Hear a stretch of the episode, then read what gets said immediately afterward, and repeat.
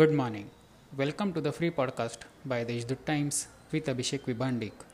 Let us listen to the morning news bulletin. The water level of the river Godavari increased due to heavy downpours in Nashik as well as in catchment area of the Gangapur Dam area.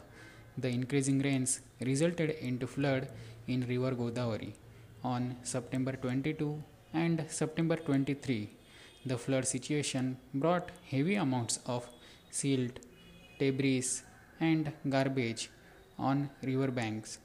The Nashik Municipal Corporation has cleaned up the silt and collected 2 tons of garbage after that. Around 40 sanitation personnel did this job. The National Students Union of India Nashik Division has demanded that the national eligibility cum entrance test should be cancelled. The demand has been made to the Chief Minister Uddhav Thackeray.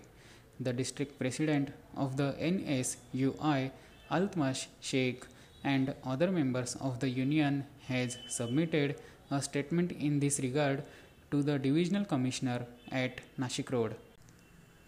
The Nashik City Police launched the No Helmet, No Petrol rule in the city on 15th August to make motorists realize the importance of safety measures during riding.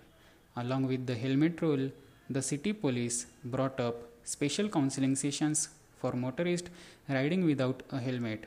Under this initiative, more than a thousand motorists have been counseled till date on the importance of wearing a helmet.